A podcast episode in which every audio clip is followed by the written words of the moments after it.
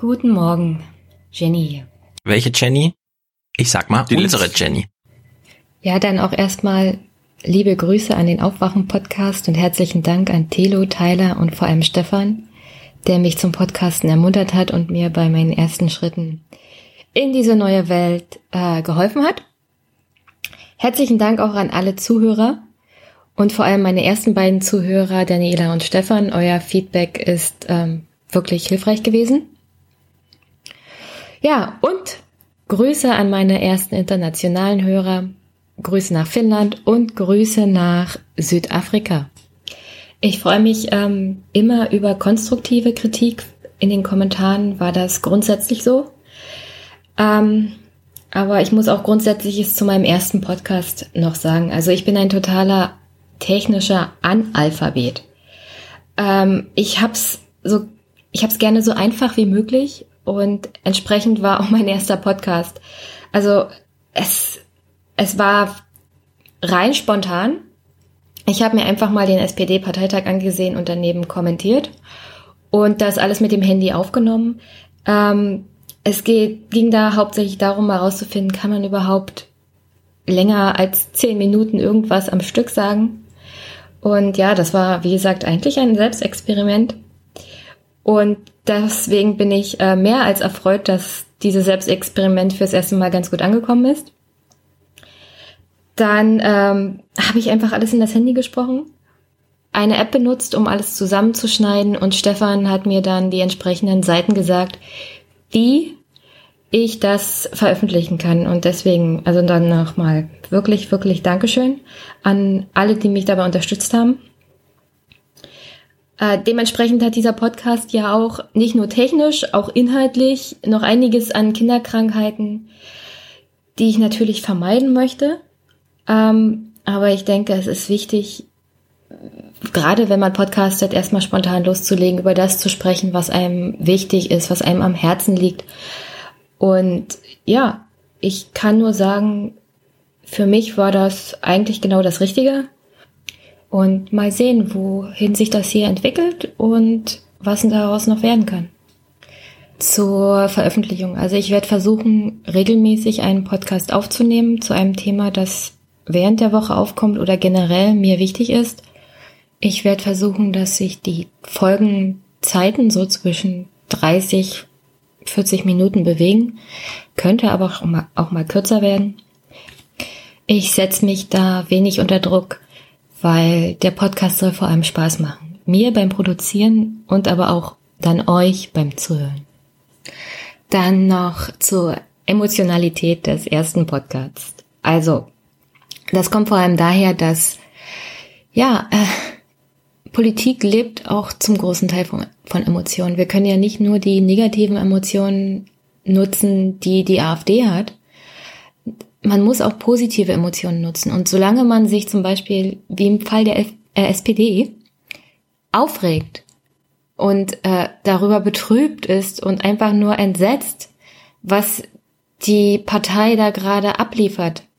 Ich denke, so lange ist sie einem noch wichtig und so lange kann man auch noch was für sie tun. Ich meine, wenn man völlig aufgegeben hat und sagt, naja, das ist halt die SPD, dann, dann ist es so und so verloren. Also Emotionalität ist für mich wichtig in der Politik gerade und man sollte auch Fälle wie die SPD niemals aufgeben. Und deswegen, also ich hasse die SPD nicht. Ich bin nur entsetzt darüber, was für ein Bild sie abgibt, weil eine, eine starke Volkspartei auf der linken Seite des politischen Spektrums ist genauso wichtig wie eine starke Polita äh, äh, Volkspartei auf der rechten Seite des Spektrums. Was ich hier meine, ist natürlich die CDU, CSU. Ähm, die, sie bilden Gegenpole, auf deren Grundlage man in diesem Land auch Demokratie aufbauen kann. Und wenn eine von beiden wegfällt, äh, verschiebt sich die Waagschale politischen Handels dermaßen, dass ich nicht weiß, inwieweit wir das wieder einfangen können. Und äh, besonders frustriert mich auch an der SPD, dass ich in Europa den Untergang der Sozialdemokratie praktisch mit beobachten konnte. Ich meine, das ging euch bestimmt in den letzten Jahren nicht viel anders. Und jetzt kann ich live in Zeitlupe in Deutschland miterleben, dass das Gleiche passiert, was nicht nötig wäre. Die Sozialdemokraten hatten genug Zeit und genug Möglichkeiten, sich die Fehler ihrer Schwesterparteien anzusehen und zu vermeiden. Und ich glaube, die Labour-Partei in Großbritannien hat ja auch ganz gut gezeigt, wie man seinen eigenen Untergang als Volkspartei abwenden kann oder, und sich neu aufstellen kann. Nicht nur inhaltlich, auch personell. Und ich weiß, diese Woche wurde schon viel über die SPD gesprochen, aber ich finde es wichtig, dass ich das hier nochmal für mich auswerte, was die SPD in dieser Woche gezeigt hat, wie sie in den Medien dargestellt wurde und vor allem die Reaktion der Medien auf den Parteitag war eigentlich zum Verzweifeln. Wie da vor allem über junge, über engagierte Parteimitglieder gesprochen wird in deutschen Medien, also von Zwergenaufstand bis zu fast einem verachtenden Ton gegenüber jungen Menschen in der Politik, äh, das war für mich doch sehr erschreckend. Ich meine, das Ergebnis vom Sonderparteitag war, dass 44 Prozent der Delegierten gegen die Aufnahme von Koalitionsverhandlungen gestimmt haben. Und ähm, das ist, das ist eigentlich nicht wenig. Ich meine, 44 Prozent von den Delegierten einer Volkspartei mit 440.000 Mitgliedern hat gegen dieses Sondierungspapier gestimmt. Ich meine, da beschweren sich Medienvertreter und Politiker, dass Bürger und Wähler politikverdrossen, mittlerweile sogar politikverachtend sind. Und diese Berichterstattung geht nicht darauf ein, dass hier die Funktionsträger einer Partei, und das sind nicht nur Landtags- und Bundestagsabgeordnete, die da gesessen haben. Da waren Vertreter von Unterorganisationen der SPD, von Gewerkschaft, da waren Kommunalpolitiker, Bürgermeister, das sind, wie Marc, Marco Bülow das sagen würde, eigentlich strukturkonservative Mitglieder, die im, zum Wohle einer, also ihrer Partei eigentlich entscheiden. Und das ausgerechnet die ähm, gegen dieses Papier, das von, vom Bundesvorstand vorgelegt wurde, stimmen, ist eigentlich mehr als ungewöhnlich. Und 44 Prozent sind nicht wenig. Und das waren nicht nur die Juso-Mitglieder die da dagegen gestimmt haben. Und keiner der Medienvertreter ist wirklich darauf eingegangen, was das für ein, also revolutionärer Vorgang eigentlich war. Sondern, ja, dieser kleine Zwergenaufstand der Jusos, die wissen ja noch nie, wie Politik funktioniert. So war der Ton. Und das, das geht nicht. Diese Politikverachtung, die da rauskommt bei den Medien, die war wirklich schlimm diese Woche.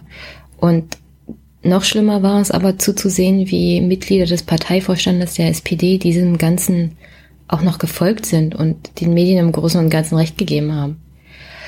Ich meine, wie gesagt, ich habe wirklich nichts gegen die SPD persönlich. Ich kann nur schwer ertragen, in welche Richtung sich unsere Gesellschaft generell entwickelt. Ich meine, ich hatte dieses, diese Woche da ein Schlüsselerlebnis aus dem persönlichen Umfeld. Da ist eine Person, die ich kenne, die ist Mitte 50, hat 38 Jahre lang gearbeitet und ist jetzt körperlich gar nicht mehr in der Lage zu arbeiten. Und es ist ein riesiger Kampf ähm, gegen die Rentenversicherung, da jetzt frühzeitig Rente zu beantragen. Und die andere Person in meinem persönlichen Umfeld ist Mitte 20 und hat gesagt, na ja, was, was hast du denn? Du hast doch ein Haus, du hast doch Geld gespart, dir geht's doch gut. Dann fällst du jetzt halt durchs soziale Netz. Und das ist eine Einstellung in der Jugend unserer Gesellschaft, die einfach nur, einfach nur abstoßend ist. Ich meine, das Grundgesetz gibt uns vor, dass wir einen Sozialstaat haben.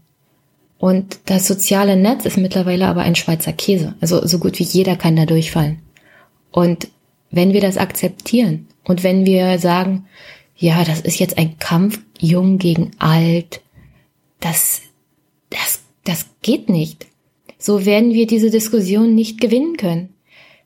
Das soziale Netz, der Sozialstaat hat für alle da zu sein, vor allem dann, wenn sie etwas für ihn geleistet haben. Ich meine, ich habe letzte Woche schon gesagt. Wenn du in diesem Staat lebst, dann zahlst du auch in ihn ein. Dann trägst du etwas zu seiner Existenz bei. Und dann hat der Sozialstaat sich auch um einen zu kümmern. Und wenn man, vor allem wenn man mehrere Jahrzehnte gearbeitet hat und sich ein, ein Häuschen gebaut hat oder ein bisschen persönlichen, persönliche Sicherheit ähm, verschafft hat, dann kann man nicht sagen, brauch das auf und dann kannst du immer noch Hartz IV beantragen. Das, das sorgt einfach für ein Ungerechtigkeitsgefühl bei den Menschen, die dann betroffen sind, die es einfach machen dass die AfD dann kommt und sagt, also du bist nicht das Problem. Die, die dazukommen, die Neuen, die anderen, die sind das Problem. Die werden jetzt auch versorgt. Wieso wirst du nicht versorgt? Also wir dürfen da einfach nicht die Augen vor verschließen und einfach hinnehmen, dass die Diskussion jetzt äh, von wir gegen die geführt wird. Und da spielt es keine Rolle, ob wir sagen jung gegen alt oder Flüchtlinge gegen Bürger. Die Diskussion darf einfach nicht sein, wir gegen die. Generell fehlt mir hier auch ein bisschen der Mut der, der SPD, den gesellschaftlichen und politischen Diskurs zu führen und die Bürger von ihren Ideen zu überzeugen, also wenn sie Ideen haben. Ich meine, Frau Nahles steht auf dem Parteitag der SPD und ich kann es ja mal abspielen. Oder die SPD, die auf, äh, setzt auf ein wackeliges Linksbündnis, von dem wir, wie alle hier im Raum wissen, dass es momentan keine gesellschaftliche und keine parlamentarische Mehrheit hat. Das ist doch Blödsinn! Verdammt nochmal! Also Frau Nahles steht auf dem Parteitag der SPD und gibt an, dass es keine gesellschaftliche Mehrheit für linke Ideen gibt. Und lässt durchblicken, dass deswegen die SPD auch nicht linker agieren kann. Frau Nahles ist die zukünftige SPD-Vorsitzende und hat die Gesellschaft und politisch, politisches Agieren völlig aufgegeben. Also sie will, sie will nicht wirklich ein inhaltliches Angebot machen, um die Mehrheit der Gesellschaft von der SPD und von linken, von linker Politik zu überzeugen.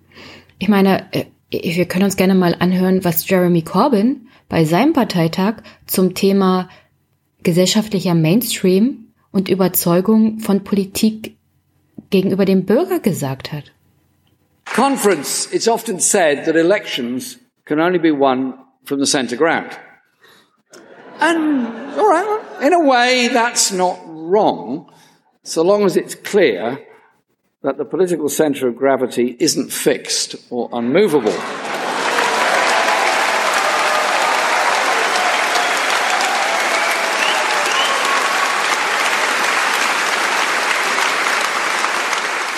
Nor is it where the establishment pundits like to think it is, because they know everything, as you know.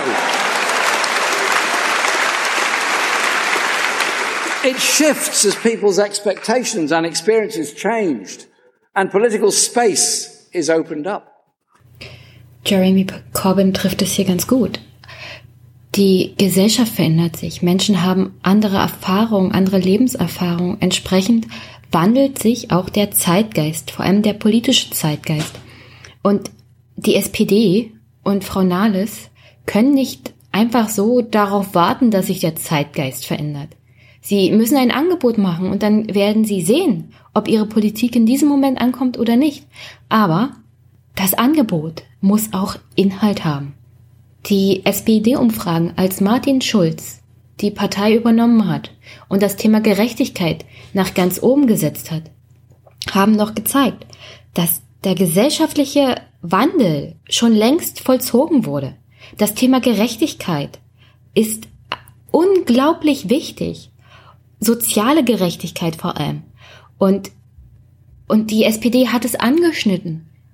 Und jetzt hat sie es aufgegeben. Weil, ich weiß nicht warum. Sie, Sie haben doch in das Wespennest gestochen. Sie haben doch gesehen, dass das Thema wichtig ist. Aber Sie haben die wichtigste politische Realität vergessen. Das heißt nämlich, wenn du ein Angebot machst, dann musst du es auch mit Inhalt füllen, dann musst du sagen, was du tun willst. Nicht nur oberflächlich das Wort Gerechtigkeit immer und immer wieder sagen oder auf ein Plakat schreiben. Du musst es auch mit Inhalt füllen. Und das hat die SPD nicht getan. Und anstatt daraus zu lernen, dass sie jetzt inhaltlich arbeiten müssen, sagt Frau Nahles, naja, wir haben ja so und so keinen gesellschaftlichen Mainstream, der linke Ideen verfolgt. Also können wir ihn auch nicht angehen. Also wenn Frau Nahles die neue Vorsitzende wird, wird sich nichts ändern. Weil die Denkweise an der Spitze der SPD sich nicht ändern wird. Das, also wie gesagt, Marco Bülow trifft es da genau auf den Punkt. Es ist eine strukturkonservative Denkweise, die nicht dazu befähigt, aus dem auszubrechen, was man immer schon getan hat. Und solange das nicht passiert, wird sich auch die SPD nicht verändern können, wird sie sich nicht erneuern können. Es muss praktisch beides zeitgleich passieren. Sie brauchen neue Köpfe, mit neuen Ideen und dann ändert sich auch der Inhalt der SPD. Aber auf dem Sonderparteitag, da habe ich das nicht gesehen. Und das wird auch in den nächsten Wochen und Monaten nicht passieren, wenn die SPD diesen Vorstand weiterhin behält. Soweit zur Einstellung der SPD an der Spitze der Partei. Ich möchte hier nochmal was zum Thema Umgang mit den Mitgliedern in Parteien am Fallbeispiel der SPD was sagen. Ähm, Stefan Schulz hat ja in der Folge 263 vom Aufwachen-Podcast den Begriff Engagementkoeffizienten genannt und ich denke mal, das passt ganz gut. Der ist gerade bei den Jusos und bei den No-GroKo-Mitgliedern auf dem Parteitag der SPD gut zum Vorschein gekommen. Es gibt ihn aber, ähm, ich glaube, in zwei verschiedenen Varianten. In einer positiven, das heißt eher konstruktiven Weise und in einer negativen, eher destruktiven Weise. Was man gut an dem Bericht WDR 360 nachvollziehen kann, den ich hier mit dem Podcast auch verlinken werde. Was meine ich damit? Also konstruktiv beziehungsweise positiv, das heißt, was man auf dem Parteitag gesehen hat, dass man ehrliche Worte findet für das, was dieses Sondierungspapier ist, sich dagegen ausspricht und versucht, die Leute zu überzeugen. Und destruktiv, negativ in einer Weise, wie es Parteien immer machen, Delegierte oder Stimmen zu sammeln, die für ihren, für ihren Vorschlag stimmen, ohne dass da wirklich Herzblut dahinter ist, ohne dass da Überzeugung dahinter ist, sondern nur weil man das immer schon so gemacht hat und weil das der Status quo ist, den man halt bewahren muss. In dem Bericht von WDR 360, da konnte man sehen, eine junge Delegierte, nicht irgendwer, sondern die stellvertretende Vorsitzende der Bundesjusos wurde noch während der Aufnahmen durch einen sicheren Pro-GroKo-Delegierten ersetzt, weil die Gefahr bestand, dass der Vorstand mit seinem Antrag auf Aufnahme der Koalitionsverhandlungen scheitert. Ich meine, das machen Parteien generell so, dass sie Delegierte rufen, wenn sie sich bei den Abstimmungen unsicher sind. Das ist rechtlich alles korrekt. Politisch hinterlässt das aber gerade bei jungen oder engagierten Mitgliedern den falschen Eindruck. Richtig demokratisch kommt es einem jedenfalls nicht vor. Und dann hört man Herrn Klingbeil, den Generalsekretär der SPD, im Inforadio reden und er gibt von sich, dass er stolz auf seine Partei ist, dass das kein Sonderparteitag zum Jubeln war, also kein Jubelparteitag, sondern ein ehrlicher Parteitag, in dem auf die Mitglieder und auf die Delegierten kein Druck ausgeübt wurde, wie er das früher erlebt hat. Also wie gesagt, in dem WDR 360 Beitrag sieht man das ganz anders. Und ich möchte nicht wissen, welcher Druck hinter verschlossenen Türen auf die Delegierten ausgeübt wurde. Da muss man sich auch keine Illusionen machen. Da wird Druck ausgeübt. Da wird gesagt, na ja, du willst doch noch was werden in der Partei. Und ich meine, wenn man eine Partei hat, wie die SPD sie momentan ist, mit engagierten jungen Mitgliedern, und dann hört man Lars Klingbeil zu, da fällt man einfach nur vom Glauben ab. Ich meine, die SPD macht den Eindruck, als ob sie nur damit beschäftigt ist, den Engagementkoeffizienten der politischen Zukunft dieses Landes, und das sind nun mal junge Menschen in Parteien, so sehr zu drücken, dass sie am Ende aussehen wie Martin Schulz. Ich meine, der war ja völlig fertig. Auch in den Politik-Talkshows diese Woche konnte man das richtig gut sehen. Und Frau Nahles, die hat nur rumgebrüllt auf diesem Parteitag. Also das war kein fairer Parteitag. Da hat sich eigentlich gezeigt, was grundsätzlich falsch läuft bei Politik und bei Parteien in diesem Land.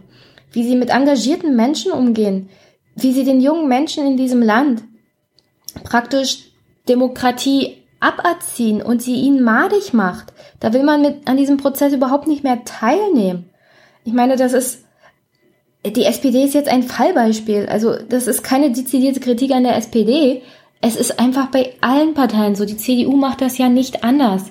Und das ist, also Parteien in diesem Land müssen sich mal grundsätzlich Gedanken machen, wie sie mit ihrer Mitgliedschaft umgehen und wie sie in Zukunft ja die Mitgliedschaft auf politische Aufgaben vorbereiten wollen. So geht das jedenfalls nicht mehr weiter. Dieser mangelnde Respekt auch vor jungem Engagement zeigt sich eigentlich auch bei der Einstellung von Medien und auch der SPD selber gegenüber den Jusos und der No-GroKo-Aktion. Ich meine, gerade konnte ich lesen, dass die SPD einen Mitgliederzuwachs wie seit Jahren nicht mehr verzeichnen kann. Und die, Res die Reaktion der SPD-Spitze auf diese No-GroKo-Aktion, also werd Mitglied in der SPD und stimme gegen die Große Koalition, die SPD will darauf reagieren, indem sie eine Stichtagregelung einführt. Also sie haben Angst davor, dass die Neumitglieder gegen die GroKo stimmen und ihre Reaktion darauf ist, die Neumitglieder von dem politischen Prozess, der dann abgehalten werden muss, auszuschließen. Mit einer Stichtagregelung nach dem Motto, also du bist erst einen Tag dabei, naja, dann darfst du nicht abstimmen. Das, das widerspricht grundsätzlich dem, wie man, wie man Demokratie gestalten muss oder sollte. Wenn du Mitglied einer Partei bist, ob einen Tag oder 100 Jahre, dann musst du auch das Recht haben, darüber abzustimmen, in welche Richtung diese Partei geht, welche Koalition sie vielleicht eingeht und mit welchem Inhalt. Also ich bin, ich bin fassungslos. Äh, Herr Klingbeil als Generalsekretär hat ja zu dem Ganzen gesagt, man könne ja nicht erlauben, dass ein Mitglied für 10 Euro zwei Monate dabei bleibt, gegen die GroKo stimmt und dann ist es wieder weg. Man könnte ja nicht erlauben, dass solche Leute Mitglied werden. Tatsächlich gab es ja die ähnliche, Ko äh, die ähnliche Aktion in 2013. Da gab es auf einmal 6000 Neumitglieder und äh, das Ergebnis war ja, dass trotzdem in die GroKo gegangen wurde. Aber von diesen 6000 Neumitgliedern war nach sechs Monaten immer noch 90 Prozent Mitglied. Das heißt, diese Aktion der, der Jusos, No GroKo, kann tatsächlich zu einer Erneuerung der Mitgliedschaft, zu einer Verjüngung der Mitgliedschaft und zu ja, zu einer Steigerung des Engagementkoeffizienten führen, weil Neumitglieder, vor allem junge Neumitglieder, sind am aktivsten in einer Partei. Und das Argument, dass man da fremden Kräften Tür und Tor öffnet. Also mal ganz ehrlich. Ein NPD-Mitglied oder ein, ein AfD-Mitglied oder jemand, der die SPD total ablehnt und hasst, wird jetzt nicht nur, weil er die GroKo auch hasst, einfach mal Mitglied werden. Das vielleicht ein paar, aber nicht grundsätzlich. Das, das passiert einfach nicht. Und das dritte Argument, was die Gegner der No-GroKo-Aktion vorbringen, ist, dass es ungerecht sei, unsolidarisch und dass die Jusos unter Führung von Herrn Kühnert machtversessen seien. Also, wenn jemand machtversessen ist, dann ist es der Bundesvorstand und diejenigen Personen, die in diese große Koalition nochmal eingehen wollen. Ich meine, ich verstehe das Argument von Verantwortung für das Land. Aber doch nicht um jeden Preis.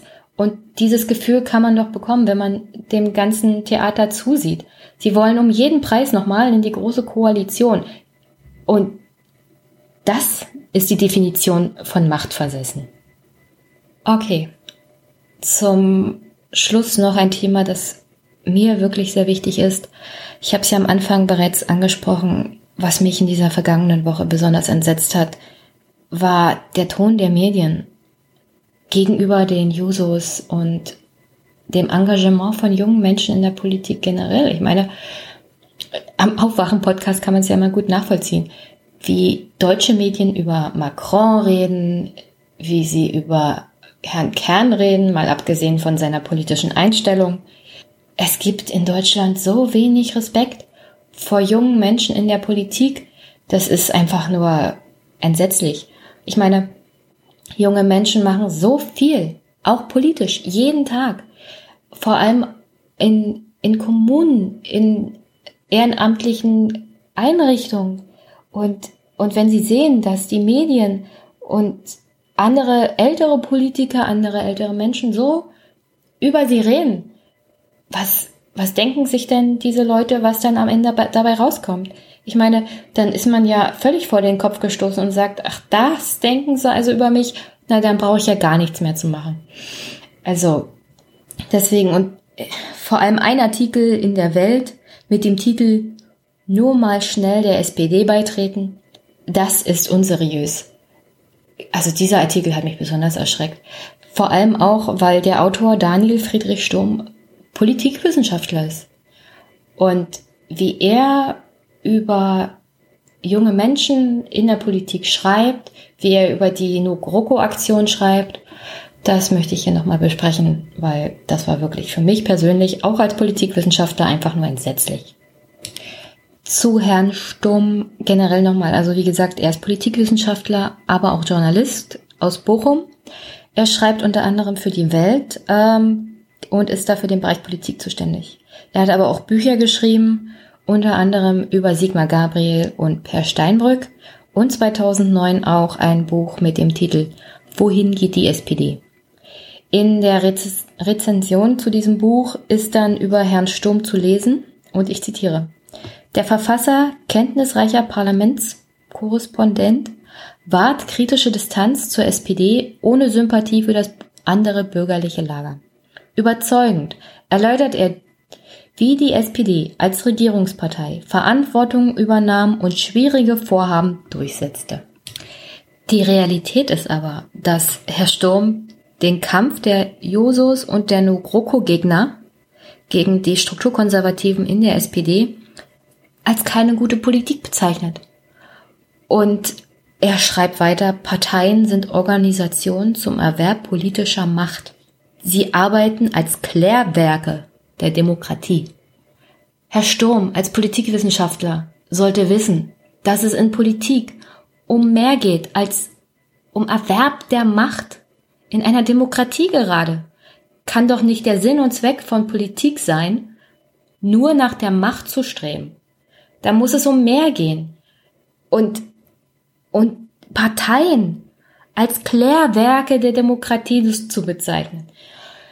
Als, als seien sie nur dazu da, die Mitgliedschaft zu bereinigen, damit man dann eine gleiche Masse hat, die man nicht mehr großartig formen muss, sondern die einfach der Parteiführung folgt ohne groß zu hinterfragen und ohne große Wellen zu machen.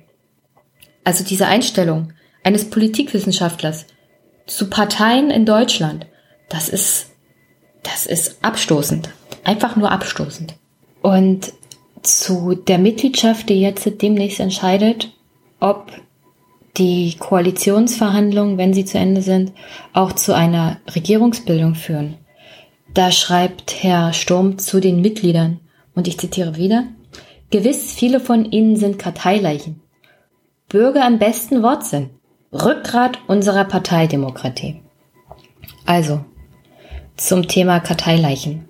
Es gibt tatsächlich Mitglieder in Parteien, die sind nicht sehr aktiv, die bezahlen nur den Beitrag und die haben sozusagen einen Engagementkoeffizienten von 0,0. Ähm, natürlich fällt es Berufs-, also nicht berufstätigen Mitgliedern oder Studenten oder Schülern oder vor allem jungen Menschen leichter, engagierter vor Ort zu sein. Aber, aber zu schreiben, dass Karteileichen, also Mitglieder, die nur dann da sind, wenn sie nicht viel Aufwand betreiben müssen, wie zum Beispiel, wenn diese Abstimmung kommt, weil die SPD ihnen zuschickt, äh, kreuzen Sie bitte an, ob Sie die Koalition zwischen SPD und CDU nochmal wollen also diese Leute sind dann da, die kreuzen dann an, die schicken den Brief zurück oder äh, benutzen eine E-Mail. Keine Ahnung, wie das dann funktioniert, wie das die SPD intern handelt. Aber ja, dann sind sie da dabei. Aber wie fair ist denn das? Zu sagen, also du bist zwar eine Karteileiche, aber du bezahlst den Beitrag und du bist älter und hörst so und so auf dem Bundesvorstand, also wirst du ja so und so für den Koalitionsvertrag stimmen.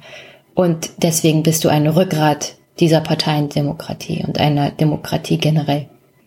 Wer nicht involviert ist, wer nicht aktiv dabei ist, wer nicht engagiert ist, hat doch ein ganz anderes Verständnis davon, was Politik für ihn persönlich bedeutet. Ich meine, umso engagierter, umso mehr will man das politische System oder politische Abläufe verändern.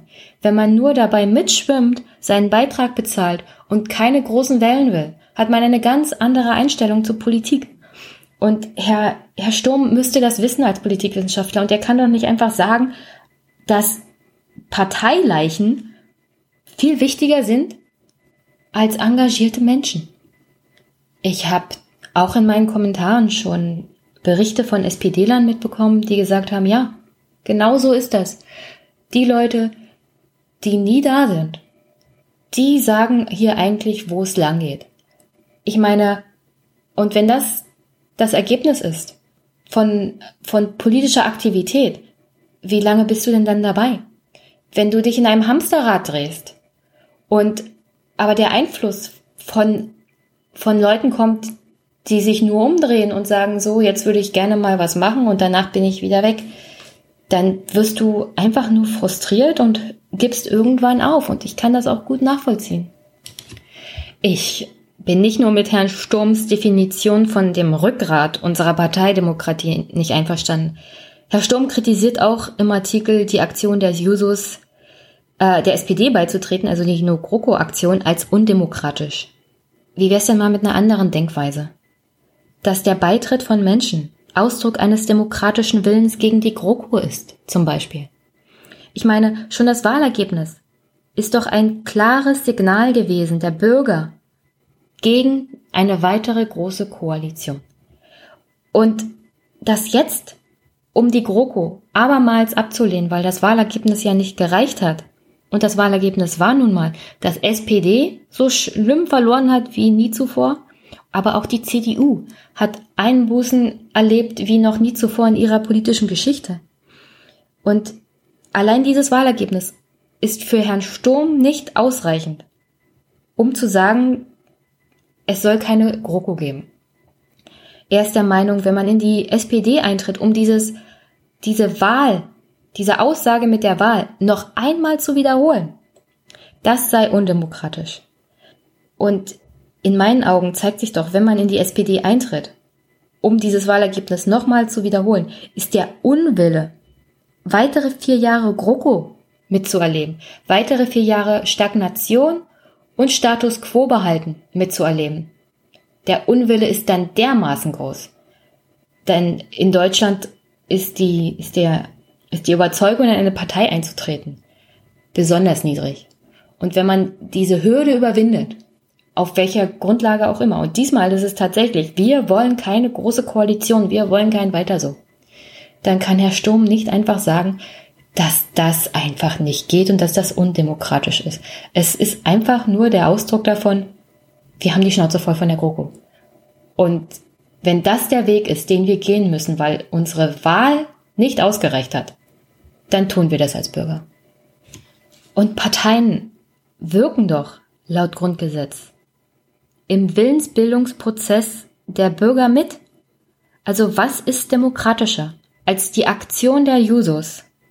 Es ist doch die verfassungsrechtliche Definition von politischer Willensbildung durch eine Partei, dem Bürger ein Angebot zu machen, dem Bürger davon zu überzeugen, in die Partei einzutreten und dem Bürger dann die Möglichkeit zu geben, am politischen Willensbildungsprozess teilzuhaben und in diesem Fall sogar direkt Einfluss zu nehmen auf die Regierungsbildung. Also per Definition des Grundgesetzes ist nichts, aber wirklich gar nichts demokratischer als die No-GroKo-Aktion der Jusos, weil sie eine direkte Auswirkung hat, weil sie eine direkte Willensbekundung darstellt. Und ich muss sagen, Hut ab und wirklich, Jusus, das ist mal demokratisch. Zusammenfassend zu dem Artikel. Also Herr Sturm ist Politikwissenschaftler, aber er, er hat keine objektive Einstellung zu dem Thema. Er steht der SPD-Führung, dem Bundesvorstand und den Strukturkonservativen so nah, dass er nicht mehr abwägen kann, ob jetzt äh, die Jusos vielleicht tatsächlich recht haben mit ihrem Argument. Dass es vielleicht mehr geht um, als um Verantwortung und, und in eine Regierung zu gehen. Vielleicht kann man ja mehr in der Politik und in der Demokratie. Vielleicht muss man mal andere Wege gehen, anders denken. Also die Minderheitsregierung wäre ein Weg, Politik in diesem Land zu gestalten. Herr Sturm, ich, also ich als Politikwissenschaftler hoffe, werde ich niemals solch eine Einstellung haben wie Herr Sturm. Weil das ist so auf, auf einen so kleinen Raum bezogen. Das, das geht nicht. Man muss, man muss seinen Horizont immer erweitern und immer auch anders, andere Argumente, andere Denkweisen zulassen. Sonst, sonst ist man in seiner eigenen Blase gefangen. Okay, also das war's dann erstmal für den zweiten Podcast. Und ich hoffe, er hat euch genauso gefallen wie der erste. Und wir hören uns nächste Woche wieder. Bis dann.